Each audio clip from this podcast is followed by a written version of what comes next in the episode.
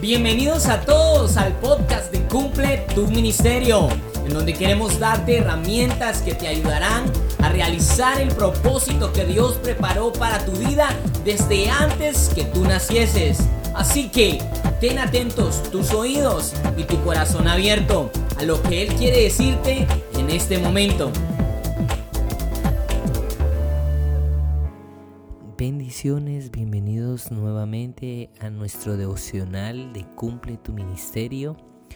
Eh, te enviamos un saludo desde la República Dominicana, si nos sintonizas de otro país y si vives acá en la República Dominicana, pues es, es un placer igual que estés escuchando este devocional audible.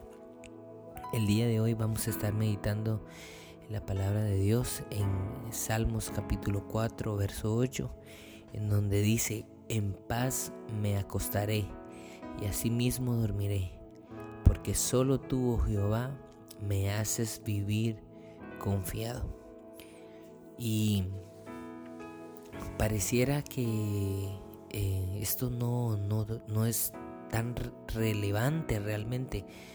Eh, pero es sumamente importante, ¿sabes? El hecho de descansar, el hecho de dormir bien. Eh, porque hay muchas personas precisamente que no, no, no pueden descansar, que posiblemente tienen todas sus necesidades cubiertas, sin embargo, no pueden conciliar el sueño, no pueden descansar, no se pueden acostar tranquilos, tal como dice este pasaje. Y este pasaje es un relato del salmista diciendo, eh, diciendo algo que le, está aconteciendo. Y, y, por eso el verso 1 comienza diciendo, respóndeme cuando clamo, oh Dios de mi justicia, cuando estaba en angustia, dice, tú me hiciste ensanchar, ten misericordia de mí y oye mi oración. Oigan cómo eh, comienza precisamente este salmo de David en, en el que él está diciendo, óyeme, ten misericordia de mí, porque algo está aconteciendo en su vida cuando estaba en angustia, él dice, cuando estaba en angustia. Y así es que comienza este, este, este capítulo, eh, capítulo 4 del Salmos diciendo que el, el salmista que se encontraba en angustia. Pero mira cómo termina, precisamente termina diciendo, en paz me acostaré. Entonces como una persona que está angustiada al final de su día, se acuesta a dormir y concilia el sueño. Eso es igual como que, eh, ¿verdad? tuviésemos eh, una deuda, tuviésemos un examen, algo eh, totalmente complicado, alguna enfermedad y de repente pues en la noche vayamos, nos acostemos como que si no nos preocupara nada, como que si no tuviésemos ningún problema. Pero aquí es, donde está lo impresionante porque este es el nivel de confianza en el Señor que nosotros debemos de tener en el hecho de que aun cuando nosotros estamos durmiendo, Él está haciendo algo para, para nuestro favor, para nuestra ayuda y no como una maquinita, ¿verdad? Que, que, hace cosas buenas y positivas para nosotros y tampoco es positivismo, no, no, no. Lo que pasa es que como hijos de Dios, Él, Él sabe cuáles son nuestras necesidades, incluso la palabra nos enseña que incluso antes de nosotros decirlas, Él ya las conoce y por eso él nos invita a que nosotros confiemos en el, en, el Señor, y confiemos en el Padre. Y miren, por ejemplo, lo que dice el Salmo anterior en el verso 5, en el Salmo 3, verso 5, dice, yo me acosté y dormí y desperté porque Jehová me sustentaba. Y eso es lo que hace el Señor en medio de nuestro sueño. Él sustenta, Él da, reparte conforme a las necesidades que nosotros tenemos. Y realmente necesitamos llegarnos al Señor para encontrar ese descanso. Y si tú conoces a alguien que está pasando por alguna necesidad o que, que, está en algún, en algún momento difícil, la mejor manera en que pueden descansar de manera física, pero también de manera espiritual es, es es acercándose al Señor.